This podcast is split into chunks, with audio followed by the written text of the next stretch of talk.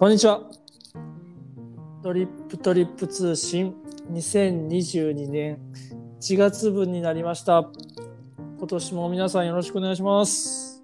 よろしくお願いします。明けましておめでとうございます。ああ、明けましておめでとうございます。山本さ2022 年ですよ。ですよ、本当にもう、ね。今月は、あの、まあ、1月はですね、あの、話題の、昨日、前、え？先月もちょっと話題になりました。あの、ミャンマーですね。はいはい。あの、僕たちが関わってるマイクロロット、うん、マイクロミルのやつね。まあそうですね、マイクロミルの、えーっと、村の名前が、ナバンジー村。ナバンジ村でうんす。うん。こちらをちょっと皆さんに飲んでいただこうと思います。はい。はい、で今回はちょっとこの話をですね、えーっと、したいなと思ってます。はい。しましょう。はい、よろしくお願いします。ああ、ははいいはい。あ、どうですか？何が、まあまあ、まだ、あのあれなんですけど、最近どうですか？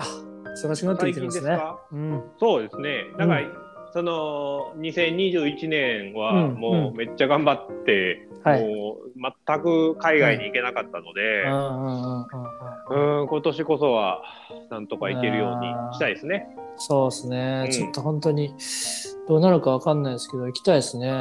まあ、どっかには行ってみたいなと思って。そうでやっぱりあの、うんまあ、今回もねこの定期便というかドリトリップのやつでやるミャンマーには、うんまあ、このちょうどね今収穫始まってもうちょっと経ってるぐらいなんですよ。あはいはいはいはい。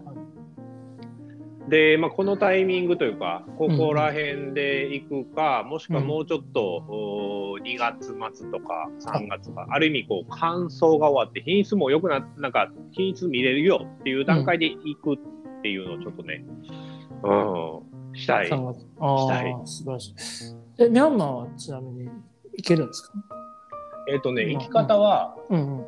やっぱ直行便はないんですよ、もう日本からの。うん、はいはいはい。だから、えっ、と、一回タイに行って、うん。タイからあー乗り継ぎで行くか、うんうんうん。あータイ国境沿い、国境かな？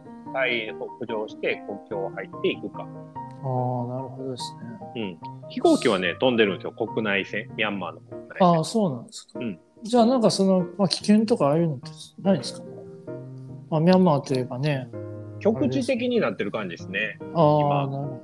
うん。じゃあ、えっ、と、例えば産地があるような地域では割と大丈夫って感じですか？そうです、そうです。なんか、えっと、隔離をちゃんとする国としない国はあるんですよ。だから日本みたいにこう帰国者とか入ってきた人って隔離今あるじゃないですか。ああ、はいはいはいはい。あれがね、ミャンマーの場合もあるんですよ。だから2週間は、あの、ちょっとミャンマーのホテルで過ごして、はいはいはい。でそこから、えっと、ミャンマーの産地に動ける、自由に動けるようになるって感じですね。ああ、なるほど。結構じゃあ、大変な移動になりますね。うん、なんかすごい時間が必要になります。確かに。あ、あれは？その、クーデターの影響とかは？やっぱクーデターの影響は、その、局地的になってて。で、なんか、ミャンマー全土でわーっと広まってたわけですよ。うん。で、それが、その、なんやろうな、インド国境沿いとか、うん。うん。えっ、と、タイ南部の国境沿いとか。っていう風なんで、まだやっぱり続いてるのは続いてるんですよね。軍事政権と民主政権というか、民うんあのまあ、それの反対派っていうのと、はいはい。うん、いざこざは起きてて、うん。僕自身もやっぱり知り合いの農家さんがそっち方面にも結構いるので。むちゃくちゃ心配はしてるんですけど、うんうん。えーとまあ、今、まあ、このマイクロミルプロジェクトとか僕らが今入れているミャンマーのコーヒー農家さんはうん。中心部にいるんですね、シャン州と言われる岩岩ああ、はいはい。っていう地域の、ミャンマーの中心。そうですそうですもう中本当にこう地図の本当に真ん中ら辺にいてあ、そうなんですね。はい。だからそのなんかドンパチ行ってるとかなんかきな臭い話になってるっていう地域では今はない。どっちかというと落ち着いてる地域です、ああ、なるほどですね。じゃあまあちょっと安心というか。そうですね、その部分ではすごく安心できるし、でうん。もう収穫も始まって、生産も、お加工か、加工も随時できているので、うん。あのそこに関しては結構安心してます。なるほど。じゃあ本当にもうあとは時間さえあれば、なんかいけるんじゃねえかって感じですね。そうです、そうです。ああ、いいですね。うん、だからもうそこはね、なんとか、うん、なんとか仕上げていきたいな、美味しいコーヒーをまあ今年も届けたいなっていうところなんですけど、うん、いや、行きたいですね。なんかあの、本当に、このね、取り組みをしたのが、2020、20年の暮れとかです。そうです。だから去年の、え？20年の暮れか。きょえだから去去年、年。うんそうね。去年の今頃に、あの、山さんにお話を持ってたと思います。そうですね。これじゃあちょっと詳しく説明してみましょうか。そうですあね。の、ミャンマーのマイクロミルプロジェクトってやつですね。うん。この、あ、うんはい、わお願。いしたます。はい。このまあマイクロミルプロジェクトっていう、まあ、ある意味ちょっとプロジェクトとして立ち上げたもので、はい。えっ、と、生産地がミャンマーのシャン州と言われる中のユアガン、まあ、この地域がある意味コーヒーのミャンマーコーヒーの一大生産地なんですね。はい。でそこに暮らす生産者さんっていうのはもう本当にいわゆる小農家さんと言われる農家さんばかりで、うん。えー、とコーヒー栽培は自分の土地のもしくは家の裏庭とかうん。庭先とかで栽培しているそういった農家さん生産者さんなんですよ。で、えー、と彼ら自身が、うんあのーまあ、どういうふうにコーヒーを栽培し栽培というか販売しているかというとうん。うん。こう自分の土地でなっているコーヒーを収穫してはいはい。そのコーヒーチェリーを僕らの現地パートナーと言われる、まあ、うんうん輸出会社、ジーニアスコーヒーというんですけどうん。そこにこうコーヒーチェリーを販売しに行ってはいはい。でジーニアスコーヒーが品質に応じて、うん。えー、とそのコーヒーチェリーを買ってはいはい。でジーニアスコーヒーが加工して輸出してるんですよ。うんうん。だから、農家さんはチェリーのままでジーニアスコーヒーに販売してるってことですね。そうですうんでこのマイクロミルプロジェクトはうんうん。うんうん。あーまあもちろんチェリーでも結構いい品質のものはいい値段で買っているんですけど、もっとこう価値を高めていけれるようにしようということで、加工を農家さんの村でやってもらおうというふうにしているんですね。うん。はいはいはい。なので今まではもうなんかそれができなかったんですよ。こういった加工する機械とかうんうんうん。場所とかうんあーノウハウがなかったので。うんうんそれを、まあ、日本のマイクロロースターさん、ちょっと協賛していただけませんかといううんうんので、で、まあ、幾分かのお金をいただいて、うん。で、そのお金で、コーヒーの果肉除去機、コーヒーチェリーの、まあ、種を取り出す機械ですね。はい。で、それから、あーアフリカンベッドと言われるコーヒーを乾燥する台はい。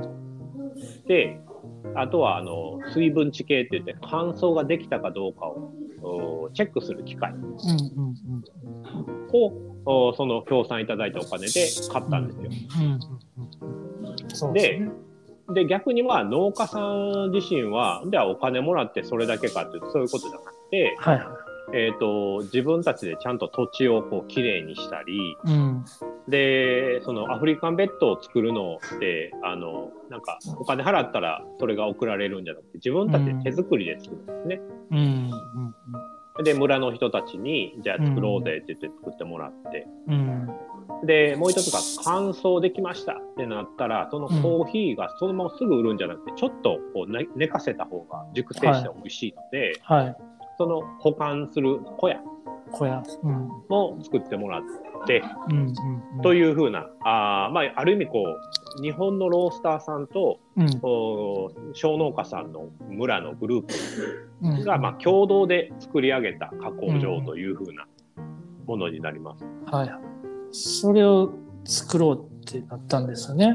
そうですそれがだから、海の向こうコーヒーがやってるそうですプロジェクトだったんです。はいまあ、見るっていうのがまあ加工場のことなんですけどね。うんで、そこで作ると。なるほど。そうそう。それにまあ声かけてもらって、あの僕たちはだからマウントコーヒーだけじゃなくてまああのあれですよねシャンドンコーヒーっていうはい。またこれも話すと長くなるんですけど、まあ、そういう活動をしてる中で一緒にみんなで作ってでシャンドンコーヒーの仲間でこうそこのコーヒーを使おうっていうことであれなんですよね。そうです。だから、まあ、うんシャンドンコーヒーは、えっ、と、マイクロロースターさんというか、ロースターさんが何社かあるのと、あと、うんチョコレート屋さんでこう組んだグループというか、あーそうですねうんなんか仲間ですよね。はい、だから、そのシャンドングループでマイクロミルをこう協賛したという感じです。そういう感じなんですよ。でなんかそこでマイクロミルそこのマイクロミルで作られたコーヒーっていうのはあの基本的には僕たちに販僕たちも販売できるって感じなんですよねだから。そうです。もう、あの、基本、もう、ある意味、シャンドンコーヒーマイクロミルという名前でなっているので、はいはいはい。その村ではあーそういった名前で、えー加工場が名付けられてで皆さんに使われていると。あ名前ついてるんですか？名前はね確かそういうふうな名前にしたと思いますよ、え本当に？うん、それか名前村の名前かもしれないですけどナマナバンジマイクロミルという、はいはいはい。だけどちょっと確認しに行きたいですよね。そうそうそう。でね一応ね、あのサインボードというか看板みたいなのも作ってもらったんですよ、はいはいはいはでその看板に、あのシャンドンのロゴ。と,、うん。えー、とジーニアスコーヒーと。うん。で、あと村の人たちの名前とかが入って、で、この看板、うん、このマイクロミルは、うん、シャンドンコーヒーによって協賛されたもので、うん、ナバンジーの人たちが、うん。あー加工するうん場所ですよというふうな看板が立ってるんですよ。いいじゃないですか。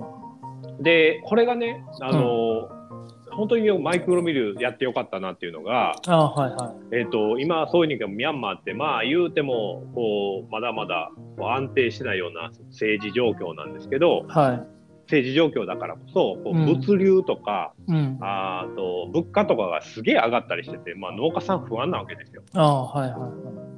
そんな中で村の中にこの看板うんうん。があるとあここの日本のロースターさんがちゃんとコーヒー買ってくれるんだっていうのがもうちゃんと旗印として看板としてもあるわけですよね。ああ。これってね小農家さんむちゃくちゃ安心するんですよ。へえ、そうなんだ。うん、やっぱだってこう売れんのかな売れないんかなどうなんのかなっていうその引き合いがあるかどうかもわからないような感じになってる、そんぐらいこう素朴に暮らしてる農家さんなのではいはいはいそれがここでちゃんと買いますよっていう風な、あのものになっているとうん。むちゃくちゃやっぱりこのなんか心理的安全性というか もうなるほどうん、すごくありますよね。そうなんですね。いや、そういうのやってみないとちょっとわかんないもんですね。で、うん僕らもね、ちょっとそういうの実感してみたいですね。行って。そうだからねこれはやっぱり行って確認するっていうところはやりたそいうところそう、やりたい。なんかまあ、あの、こういう話をするときに思い出すのが、うんあの、前に一緒にこう、東ティモールに行ったときに、あの、ある村に行ったときに、そこのなんか村の脱穀機みたいなのが壊れてて、はいこれ直してもらったらもっと作れんだけどなみたいなことをうんうんこう村の人たちが言ってきてで僕たちこう一緒に見に行ったらそのね。シャンドンの仲間シャンドンはまああの仲間と一緒に行ってていやじゃあそれぐらいだとちょっと直せるよみたいな感じで。ねなんなら直そうかみたいな話しちゃったんだけど、まあその山本さんとかね現地にいる海老沢さんとかがうん。いや待て待てと。そこで直せばいいっていうもんじゃねえんだよみたいな話をちょっとしてくれたじゃないですか。はい。そうすることで、あの、やっぱり現地の人たちは言ったら直してくれるみたいな感じになってしまって、それが、なんていうんでしょう、直接こう、クオリティ上がっていくことにもならないっていう、まあその辺が難しいんだよな、みたいな。話をこうしてくれたんですけど、まあまさにそういう感じですよね。そう。やっぱねこれって国による部分が一つ大きいなっていうのは思います。あ、そうですね。俺もなんかそのうんね、まあ今の話聞いててちょっとそれ思ったんですよ。やっぱりそうですか。うん、うん。やっぱね、ミャンマーの人って、なんやろそのもうこれは行って確認していただくのが一番なんですけど、あのむちゃくちゃ素直なんですよ。なるほど。いや、そういうことですよね。だってその旗印みたいな感じで、うんコーヒー屋買ってくるって思うあると、じゃあ頑張れるってことですもんね、逆に。そうあの、安心してやらないわけじゃなくて、頑張っちゃうみたいなことですもんね。すしっかり頑張ってくれるしあのお伝えしたことをちゃんとやってくれるんですよ。はあ、なるほど。やっぱね農業技術というかその農作業の技術っていうのは、うんものすごくミャンマーの方々あってあ、なるほど、なるほど。だからなんか僕もいろんなでこうコーヒー栽培のことをお伝えしたりしてますけどここまでちゃんと打てば響くような人たちがいる国っていうのは珍しいんですよ。えー、そうなんだ。あ、だそう品。質に関してこういうふうにしようとか、でうんうん加工とかもいろんな複雑な加工方法があるんですけど、はいはいはい。そこもお伝えすると分かったじゃあやってみるって言って本当にその通りにやってくださる。えー、いいですね。まあ、だからこそこうなんかマイクロミルをやろうっていう気にもなれたし、ああ、このプロジェクト自体ね。そうですそうです。だからなんか農家さん自身のこう収入も今までコーヒーチェリーで売ってた分が、うんいやもっと加工することによって高く売れるようになって、はいはいはでプラスアルファその技術を身につけるっていうその能力の高さもあって新しい技術をこうちゃんと身につけられているい。ああ、なるほど。んですよこの、まあ、プロジェクトをやることによって。からあとはこれをこう続けていくっていう中で今度は今までこの村の中って大体、えー、と80世帯ぐらいいるんですけどはいはいは80世帯のうちの本当にこう、まあ、10世帯にも満たないぐらいのあの人たちが今このマイクロミルで、えー使ってやっていただいてるんですけどはいはい。これが他の村の村人たちも見るわけですよ。あれなんかこの10世帯の人たちなんかコーヒー売れてるやんっていうふうなあで、そうするとこう仲間が増えていって、村全体にこう一体感が出てくるんですよね。ああ、だから一緒にそれを使い出すってことですね。そうです。で、生産量も増えるし、で、うん何よりもこう、打てば響くので、去年こうやったから、こういうふうにしてよっていうのを伝えられやすい。なるほど、なるほど。いいですね。なんかその、なんだろう。だからこう、ミャンマーってね、最近こう、品質がすごい上がってってるイメージがあるんですけど、うんうんうん。やっぱりそういうのに関係してくるいやー、そうですね。打てば響く人たちだってい手うのは響はく。思いますね。ああ、そう。え、ミャンマーってもともとどうでしたっけ？前にも聞いたかもしれないですけど、コーヒーとの関わりって結構古いんでしたっけ？ココーヒーとの関わりは結構古いです。あのえっと、あそこって何量イギリス領とかかなそうですね。あのだから、ビルマとかかそうです、そうです、そうです。なうん。だから、えっと、昔から、あのーえーそのイギリスが入ってきた時からうん。あったんですよ。コーヒーが導入されてたんですけどあ、あ、はいはい。えーイギリス入ってきたんっていつかな？イギリス入ってきたやつですかね。いや、ちょっと結構前ですよ、多分。だいぶ前です。もうもううん1800年以上前、まあ、1800年よりももっと前なんですけど、おお、じゃあその時はこういうのは200年前か。入ってたんですよ。はあ、入ってたんやけど、うんもうまあ言うたら育てるのは育てるけど、こううん加工の仕方とか売り先ってないどどうなんみたいなところがうん。実は何もなかったんですよね。ああ、まあだからその頃と、まあさその頃と今とではまた全然コーヒーのあれが違うってことですよね。そうですそうです。うん。だからもう本当最近までは、うんなんか中国のバイヤーが来てうん。安く買い叩いて買ってたみたいな。えー、作ってるのは作ってるけど。そうそうそう。あー作ってる人たちは一定ずっといたってことなんです一ね。定数いたしコーヒーの木はずっと育ってたんですけど、えー、なんかどうどうしたらいいの？これなんかなコーヒーってよう分からへんしみたいな感じでうんただなんかなんか分からんけど中国のお兄ちゃんたち買ってくれるからまあそれでほな売ろうかぐらいな感じやえー、コーヒー農園っていうのもあった。農家さんみたいな人もいたってことですか？コーヒーだけでやってるとかいやコーヒーだけでやってる方はさすがにいないです。ああそういうことか。うん、だからまあ基本裏庭とか庭先なのでうん。小農家さんの基本的な収入源はあのお米栽培とか野菜栽培とか。はあ、はあはあはあ、そっちで、まあ、もう儲けるとか、まあ、生活の足しにしてたって感じですね。ああ、なるほど。で、ずっと続けられてたってことなんですね。そうです。でえ、そんな中で、うんうん。えっ、と、あの、ジーニアスコーヒーという僕らのコーヒー、はいはいミャンマーコーヒーのパートナうん。ー、ここがですね、はい社会企業なわけですよ。はいはいはで、えっ、と、本体というか、はい。親会社というか、それがですね、あの IT の会社なんですね。で、えっ、と、彼らが、うん。まあ、IT でちゃんとお金儲けができて、うん。で、その儲かったお金を、じゃあ、うんミャンマーのために使おうと。うん自分の祖国のために。で、そうなった時に、やっぱミャンマーって農業の国なので、うん。じゃあ、この農業で何ができるかって考えた時に、一番可能性があったのがコーヒーなんですよ。へえ、なるほど。で、やっぱりこう、野菜とかお米って、その日その日の相場によって上下がすごいあるんです、価格の。はい。それが、コーヒーだと、まあ、このマイクロミルプロジェクトみたいな感じで、うん。自分たちで技術を磨けば磨くほどうん。価値を上げれるんですよね。なるほど。でしかも保存ができるっていうところで、うん。だから、やっぱこれ、このコーヒー栽培っていうのはサステナブルにコーヒー生産者さんというか農家さんの収入源になるんじゃないかっていうので、ジーニアスコーヒーが始めたわけですよ。それってやっぱりこう海外向けにとですか？